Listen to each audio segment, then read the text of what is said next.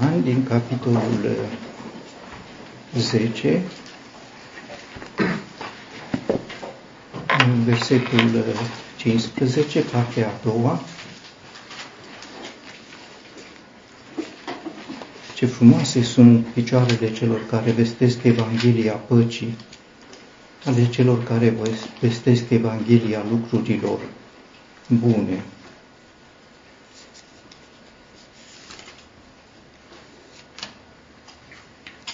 Și versetul 20, iar Isaia îndrăsnește și spune, am fost găsit de cei care nu mă căutau, am arătat celor care nu se interesau de mine.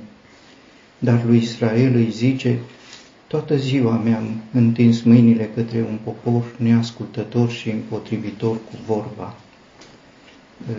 Capitolul 11, primul verset, Spun deci, a lepăda Dumnezeu pe poporul său? Nici de cum, pentru că și eu sunt izraelit din sămânța lui Abraham, din seminția lui Beniamin.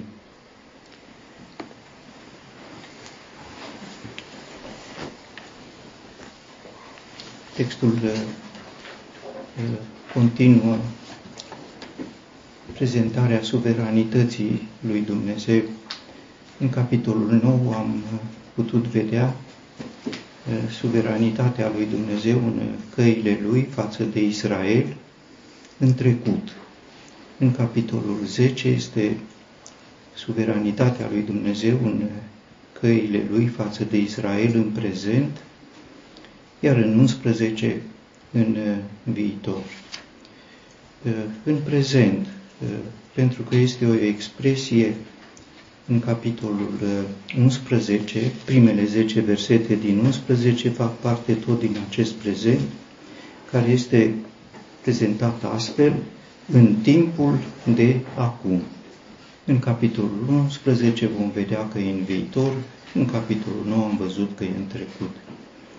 În, uh, apoi este față de Israel, pentru că uh, și la începutul capitolului și la sfârșitul lui este prezentat Israel. În general, suveranitatea lui Dumnezeu este expusă față de uh, poporul Israel.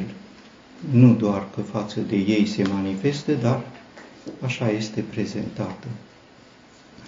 Uh, subiectul este mântuirea și aceasta apare de la început atunci când Pavel spune despre plăcerea inimii mele și cererea mea către Dumnezeu pentru ei este spre uh, mântuire.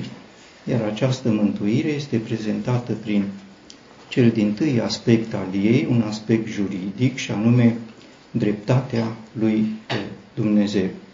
Israel nu a fost și nu este preocupat de mântuire. Israel a fost și mai puțin acum este preocupat de dreptate, nu dreptatea lui Dumnezeu, ci o dreptate proprie. Și apar aceste două uh, expresii, dreptatea lui Dumnezeu și propria lor uh, dreptate. Preocupați de propria lor dreptate, uh, Pavel mai uh, spusese că uh, ei căutau o lege a dreptății, umblând după o lege a dreptății.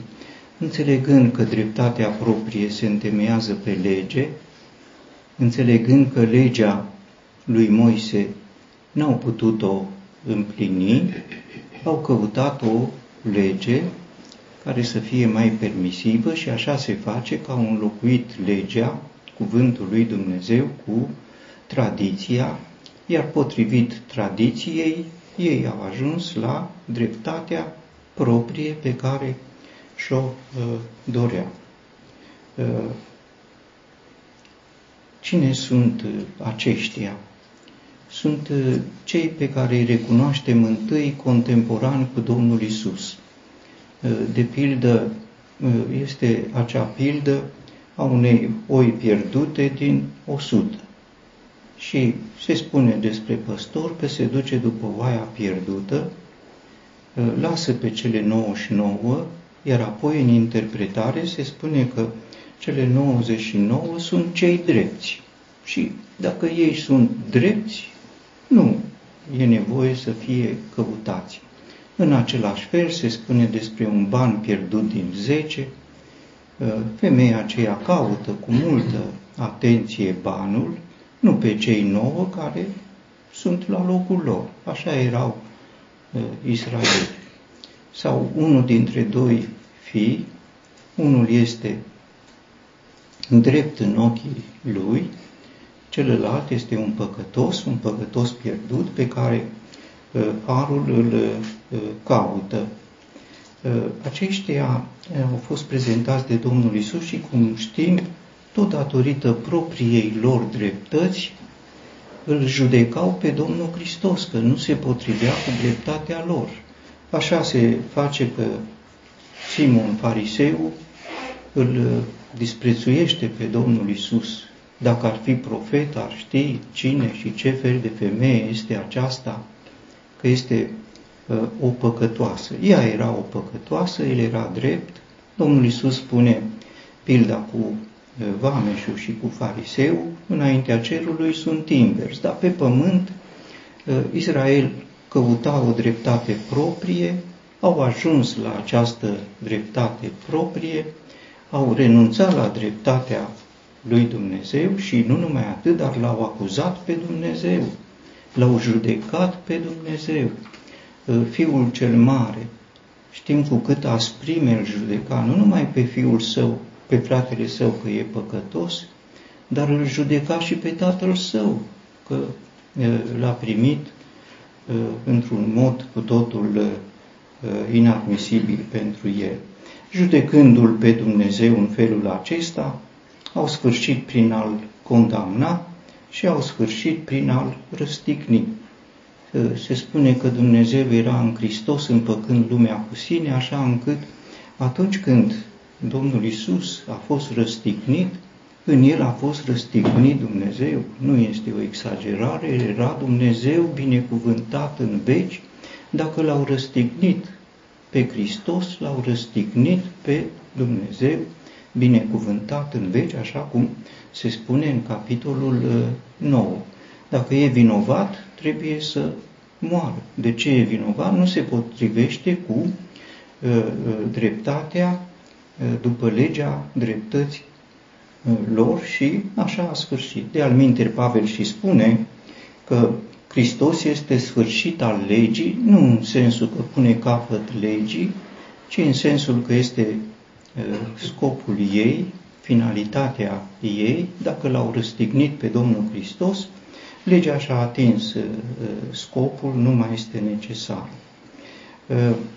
când uh, l-au răstignit pe Domnul Hristos, Dumnezeu a devenit un Dumnezeu mântuitor. Până atunci era un Dumnezeu creator, din momentul acela a devenit un Dumnezeu uh, salvator, iar lucrarea pe care o face acum este lucrarea de mântuire, nu este interesantă pentru evrei. Nu interesează, ei sunt ocupați cu propria dreptate.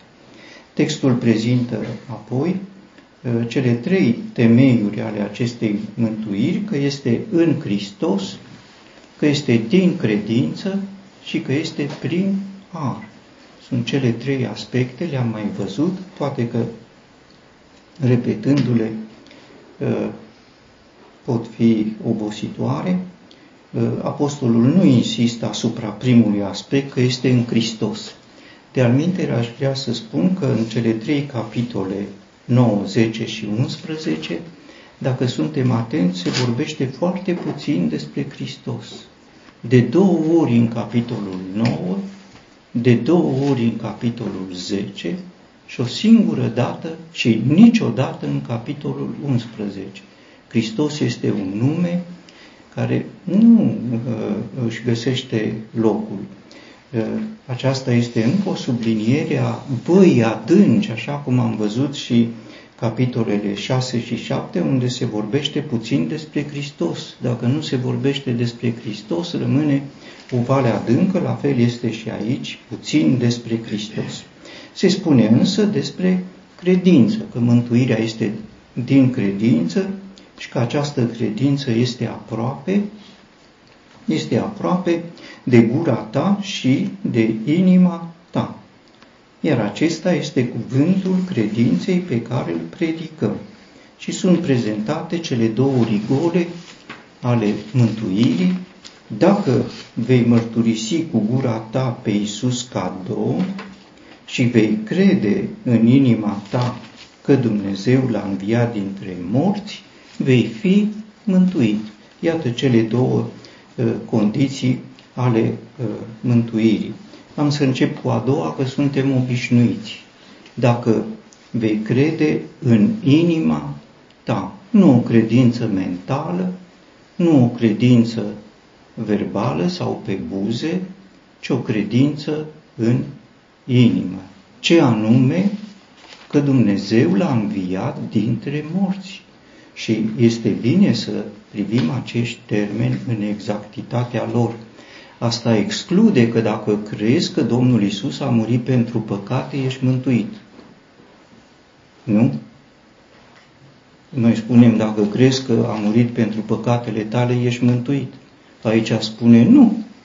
Dacă crezi că Dumnezeu l-a înviat dintre morți, noi spunem, dacă crezi în Domnul Isus, ești mântuit. Nu. Nu spune așa cuvântul. Cuvântul spune, dacă crezi că Dumnezeu l-a înviat dintre morți, pentru că iertarea de păcate nu este dreptate, este cu totul altceva, sigur, e potrivit să luăm termenii așa cum sunt în acest uh, text care are uh, valoarea lui. Sunt mulți care mărturisesc pe Domnul Isus. Textul spune, dacă mărturisești cu gura ta pe Isus ca Domn, și noi spunem dacă mărturisești pe Isus ca Mântuitor. Nu!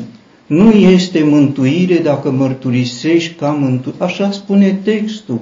Dacă mărturisești pe Isus cu gura ta, pe Isus ca Domn. De obicei sunt lucrurile invers.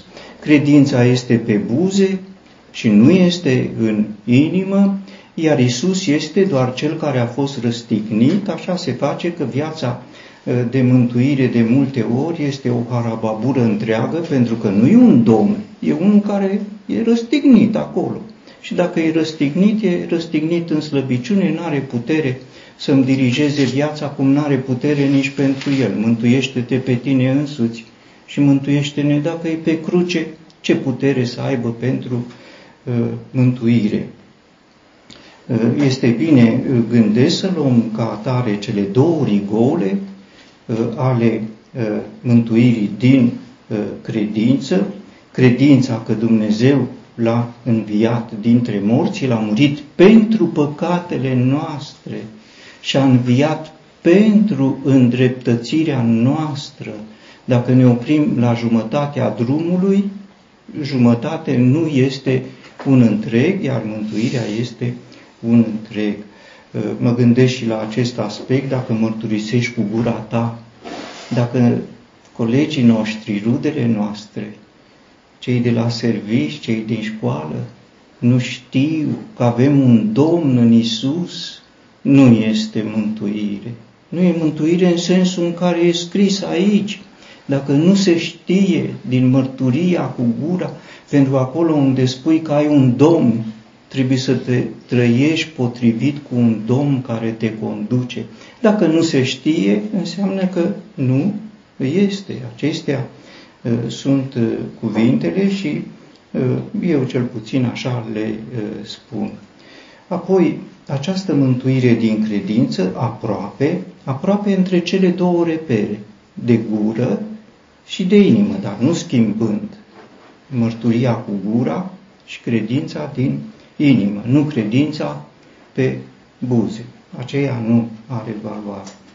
Apoi este pentru oricine și de trei ori se repetă lucrul acesta, oricine. Suveranitatea lui Dumnezeu în mântuire nu este restrictivă, ci aș putea să spun că este distributivă. Oricine.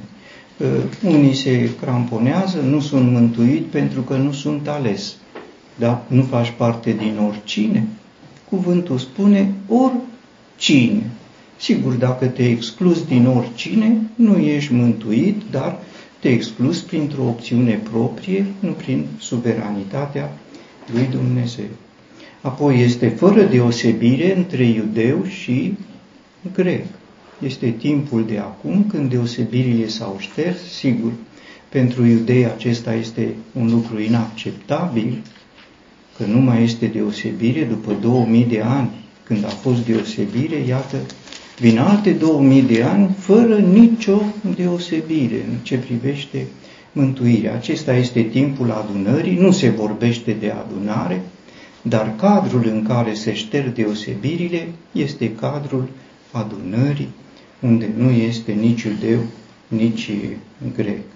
Apoi, credința aceasta nu vine oricum, ci vine prin auzire din cuvântul lui Dumnezeu. Și aici trebuie să fim atenți, nu prin auzire la adunare. Nu, auzim uh, vorbindu-se. Nu din auzire de la părinți, nu. Părinții n-au autoritate, nici adunarea n-are. Cuvântul lui Dumnezeu are autoritate pentru că are putere creatoare și are puterea să nască inclusiv uh, credința.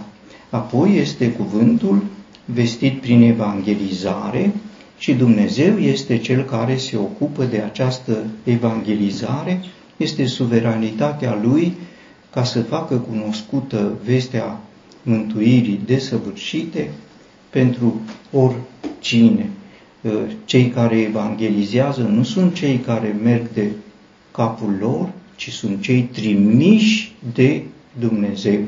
Un Dumnezeu suveran în mântuire este un Dumnezeu suveran în uh, uh, evangelizare. Spun lucrul acesta pentru că unul dintre motivele pentru care e îndoială cu privire la suveranitate este că aceasta ar exclude evangelizarea. Dacă Dumnezeu e suveran, de ce e nevoie să fie evangelizare? Că Dumnezeu poate să mântuiască simplu prin uh, suveranii. Nu poate să mântuiască, dar o face vestind Evanghelia și aceasta este uh, felul lui, acesta a fost. Bancă se spune, Pavel spune, suntem trimiși ambasadori ai lui Dumnezeu, ai lui Hristos și ca și cum Dumnezeu ar îndemna prin noi, vă rugăm fierbinte, împăcați-vă cu Dumnezeu evangeliștii sunt acești ambasadori. Este drept că de multe ori au fost ambasadori în lanțuri și aceasta datorită faptului că evreii sunt vrăjmași ai Evangheliei și au fost și vrăjmași ai uh, uh, evangeliștilor. Pavel este o victimă a ebraismului care este vrăjmaș față de Evanghelie. Uh, iar această Evanghelie presupune ascultarea. Și apoi se spune, nu toți au ascultat. La cine se referă?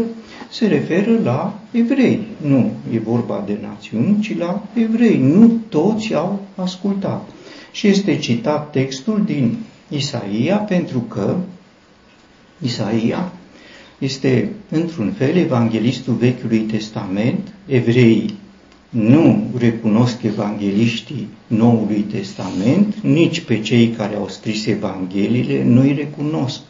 Dacă nu recunosc pe Hristos, cu atât mai puțin o să recunoască pe cei care au scris despre el și nu recunosc nici pe Pavel. Și atunci Pavel face apel la evanghelistul Vechiului Testament, pentru că pe Isaia îl recunosc evreii și iată citează multe lucruri din profetul Isaia, inclusiv că Isaia și-a pus problema, Doamne, cine a crezut mărturia noastră? Și apoi este acest verset care este zdrobitor de ființă, că am fost găsit de cei care nu mă căutau, Iată suveranitatea lui Dumnezeu. Se oferă inclusiv celor care nu caută. Iar despre poporul evreu, dar lui Israel îi zice, toată ziua mi-am întins mâinile către un popor neascultător și împotrivitor cu vorba. uh, n-au ei acces la mântuire datorită suveranității? Da, datorită suveranității lor. Pentru că prin suveranitatea lui Dumnezeu mâinile sunt întinse și îi așteaptă, dar ei au uh, refuzat, l-au uh, repădat pe Domnul Hristos. Și Pavel pune o întrebare uh, retorică datorită refuzului lor, a lepăda Dumnezeu pe poporul său? Nu, nici de cum. Sigur, adevărul este că poporul său l-a lepădat pe Dumnezeu, lepădându-l pe Domnul Hristos, dar aceasta nu e reciprocitate. Dumnezeu nu a făcut același lucru față de popor. Și dovada pe care, dovezile pe care le aduce Pavel, că poporul nu este lepădat, este el însuși întâi. Eu sunt evreu și uite, sunt credincios, Dumnezeu nu m-a lepădat. La aceasta adaugă, încă citând un text din istoria cunoscută, șapte mii de bărbați, ca pe vremea lui Ilie, când Ilie considera că a rămas singur, Dumnezeu spune, mi-am păstrat încă șapte mii de bărbați. Deci Pavel, apoi sunt acești șapte mii. Cine sunt șapte mii? Păi, trei mii îi recunoaștem în prima zi, din ziua cinzecimii, s-au mai adăugat două mii, s-au făcut cinci mii, aceasta în Ierusalim. Apoi urma Iudeea și în Samaria, încât nu este greu să ajungi la șapte mii, poate chiar mai mult decât șapte mii. Iar apoi Pavel, cum știm, în finalul epistolei va vorbi de rudele lui. El avea rude în Roma care erau oameni credincioși. Iată, a lepădat? Nu, uite, noi suntem o dovadă că Dumnezeu n-a lepădat pe poporul uh, Israel. Uh, dar apoi adaugă lucrul uh, acesta că ceilalți, adică ceilalți care n-au ascultat sau ceilalți care în fața Evangheliei n-au primit această uh, Evanghelie, ceilalți au ajuns într-o împietrire a inimii. Cei care au primit mântuirea, spune uh, Pavel și este uh, remarcabil, uh, Astfel, deci, în timpul de acum este o rămășiță potrivit unei alegeri a Harului. Iar dacă este prin Har, nu mai este din fapte. Astfel, Harul nu mai este Har. Uh, iată rămășița din Israel, care a crezut, este potrivit cu alegere și anume o alegere a Harului lui Dumnezeu. Dar ceilalți Ceea ce caută Israel nu a obținut, iar cei aleși au obținut și ceilalți au fost împietriți. Iată situația uh, lor. Întâi aș vrea să remarc că uh, în mântuire nu este, nu se intră prin îndurarea lui Dumnezeu. S-ar putea să fim surprinși. În capitolul 10 nu găsim îndurarea lui Dumnezeu. Pentru că mântuirea nu este prin îndurare. Mântuirea este prin har și harul este mai mult decât îndurare. Găsim îndurare în capitolul 9 trecut și găsim îndurare în capitolul 10 viitor. În prezent nu se vorbește despre îndurare. Sigur, o să spunem și totuși în epistola către Tit se spune că prin îndurare. Se spune că prin îndurare, dar se spune despre îndurare după ce mântuirea este prezentată prin bunătatea și dragostea lui Dumnezeu. Harul este mai mult decât bunătate, totdeauna Dumnezeu a fost bun, doar în timpul de acum se manifestă într-un mod deosebit prin har, harul adus prin Domnul Hristos. Înainte este amintit în Vechiul Testament, dar nu era prezent. În timpul de acum este har, care este mai mult decât îndurare. Îndurarea sau mila este o manifestare a bunătății lui Dumnezeu. Bunătatea se manifestă în îndurare. Dar bunătatea În dragoste este harul lui Dumnezeu. Repet aceasta, chiar dacă pare obositor, dar pentru a evita confuzii, har cuprinde îndurare, nu se rezumă la îndurare, este mai mult decât îndurare, pentru că este dragostea lui Dumnezeu.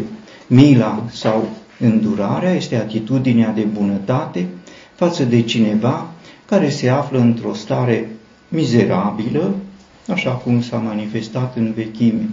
În timpul de acum nu este doar îndurare, doar milă, ci este dragoste. Dumnezeu iubește pe mizerabilul acesta pe care îl găsește în cea mai josnică condiție. În vechime nu a iubit pe Iacov, dar nu pe ceilalți. Era o parte din dragoste. În timpul de acum este dragostea plenară a lui Dumnezeu, a ființei lui care este dragostea. Ceilalți împietrire. Și aici ajungem la o ecuație interesantă. Cei care au crezut și au pus încrederea în piatră, credința se bazează pe piatră și cine crede nu va fi dat de rușine. Cine n-a crezut, cine n-a crezut, tot piatră. Ce piatră? Împietrire. Împietrirea inimii. Aceasta este consecința, este efectul necredinței, împietrirea inimii. Și atunci ajungem la această situație încât prin credință ne întemeiem pe piatră și prin necredință ne întemeiem pe piatra din noi. Adică în loc să ne întemeiem pe piatra aleasă, prețioasă, pe care Dumnezeu ne-a trimis-o din cer și care este Domnul Hristos. Este prin alegerea proprie această împietrire, nu prin alegerea lui Dumnezeu, și împietrirea apare pentru cei care n-au crezut, nu apare inițială, să zici că i-a împietrit înainte de credință. Nu. Ei n-au crezut și inima lor s-a uh, împietrit. Această împietrire fusese prezentată de Pavel uh, ca o atitudine a opțiunii proprii sau disprețuiești tu bogățiile bunătății și ale îngăduinței și ale îndelungei răbdări, necunoscând că bunătatea lui Dumnezeu te conduce la pocăință, dar după împietrirea ta, împietrirea ta și după inima ta nepocăită îți adun mânie în zi de mânie și de descoperire a dreptei judecăți a lui Dumnezeu. Prin dreptatea lui Dumnezeu nu venim la judecată, prin dreptatea proprie atragem mânia lui Dumnezeu și o dreaptă judecată din partea lui Dumnezeu. Acestea sunt adevărurile pe care Pavel le prezintă în capitolul 10. Capitolul 11, viitor. De ce viitor? Am să amintesc de pildă două din expresii, îi voi salva pe unii dintre ei. Ce va fi primirea lor decât viață dintre morți? Ce va fi se referă la viitor și ne introduce în această situație din viitor, care începe întâi, aș putea să spun, folosind expresii similare, cu istoria măslinului. Uh, măslinul este o imagine a binecuvântărilor lui Dumnezeu care apare pentru prima dată în relația dintre Dumnezeu și Avram. Aș putea să spun că măslinul este Avram. În acest măslin al binecuvântărilor lui Dumnezeu au fost ramuri, ramuri naturale. Ramurile naturale, Israel, descendenții din Avram, care s-au bucura de binecuvântările lui Dumnezeu în istorie. Ă, aș mai adăuga că măslinul este diferit de smochin. Smochinul este o imagine a răspunderii față de Dumnezeu, în timp ce măslinul este o imagine a binecuvântărilor lui Dumnezeu. Măslinul transmite binecuvântări din cer, smochinul, roadele care trebuie să însoțească aceste binecuvântări și cum știm, Israel nu s-a dovedit credincios, smochinul a fost tăiat. Pentru necredincioșie, măslinul nu este tăiat. Binecuvântările lui Dumnezeu rămân mai departe, ci unele dintre ramuri au fost tăiate și aceasta este expresia cuvântului. Unele dintre ramuri, nu măslinul, el continuă ca o imagine a binecuvântărilor lui Dumnezeu. Când s-a întâmplat lucrul acesta? S-a întâmplat la începutul timpului prezent, care a început cu Domnul Hristos. Hristos este votarul între trecut și viitor, sau este împlinirea timpului trecut și începutul timpului de, ha, de acum. Ce a făcut Domnul Hristos? Vai de voi, vai de tine, Betsaido, vai de tine, Capernaum, tăierea lor din măslinul binecuvântărilor lui Dumnezeu datorită refuzului. N-ați crezut. Același lucru îl spune și fariseilor. Vai de voi, cărturari și farisei, căpeteniile religioase ale poporului lui Dumnezeu. Vai de fariseul care făcea bilanțul meritelor lui în rugăciunea din templu, așa s-au tăiat ramurile din măslin, dar nu toate ramurile s-au tăiat, pentru că au fost israeliți credincioși. Zaharia, Elisabeta, Simeon, Ana, uh, Maria, uh, Iosif și ceilalți pe care îi cunoaștem, aceștia nu au fost tăiați. Ba încă tot Domnul Isus atunci a altoit ramuri sălbatice. Cum a altoit ramuri sălbatice? De pildă despre uh, Zacheu, un vameș pe care toți îl considerau necredincios, a spus, el este un fiu al lui Avram, l-a pus în în măslin. Putea să facă lucrul acesta? Putea, era Dumnezeu. Venise și cu securea, dar securea e folosită să tai, a tăiat ramuri, și securea e folosită să altoiești. Avea autoritate altoit.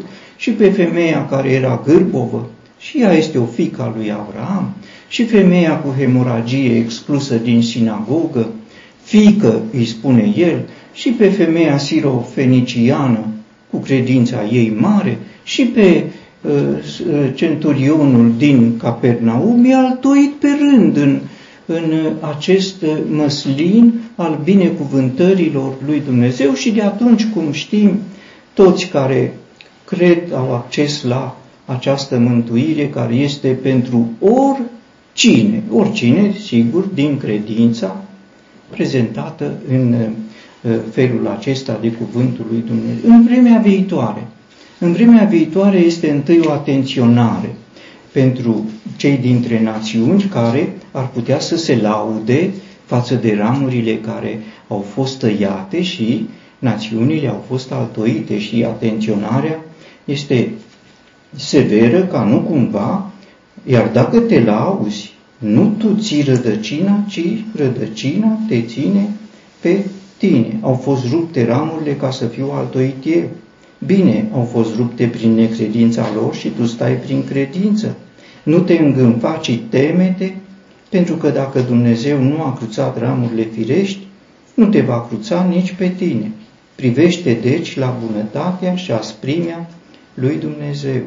Asprime peste cei care au căzut și bunătate peste tine dacă vei stărui în bunătate. Uh, iată atenționarea lui Dumnezeu și un uh, lucru care uh, se opune suveranității lui Dumnezeu este dacă nu cumva suveranitatea exclude fidelitatea. Adică dacă sunt mântuit pentru că Dumnezeu e suveran, pot să trăiesc oricum.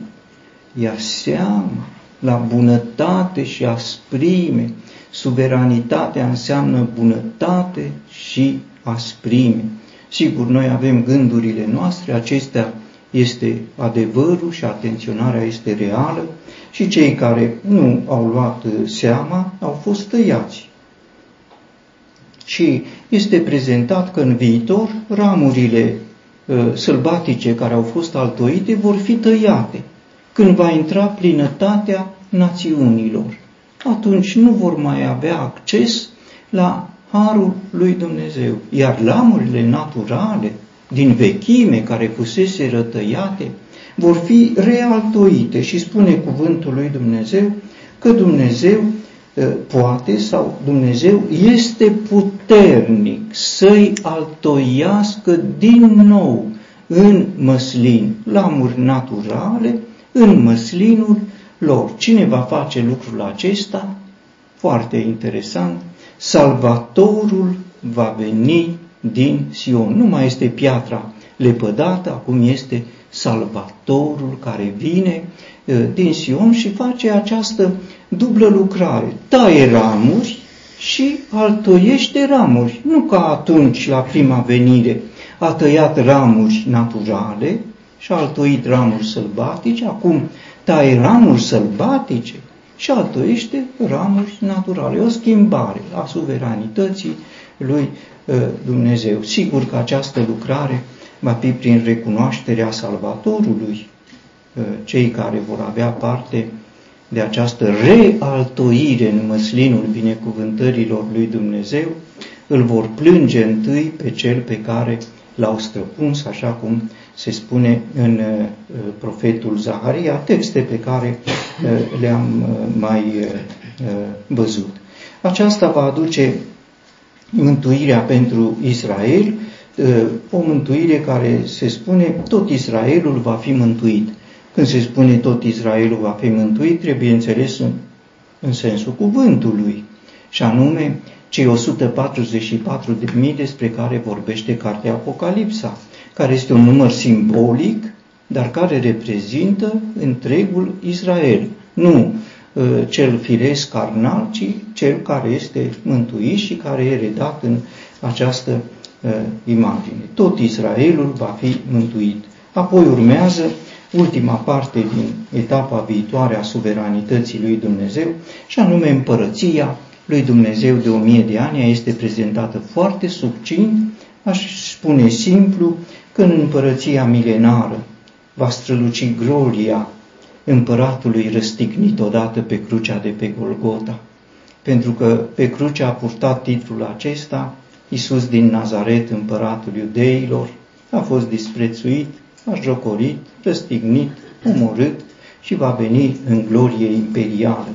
Apoi în împărăția milenară va străluci gloria imperială a lui Israel pe tot pământul, ca o răsplată pentru slujba pe care a făcut-o pentru Dumnezeu, slujba mântuirii. Și cu aceasta le amintesc istoria suveranității lui Dumnezeu în trecut, l-a chemat pe Israel nu pentru mântuire, ci l-a chemat pe Israel ca rob, robul meu ales, ca să introducă mântuirea.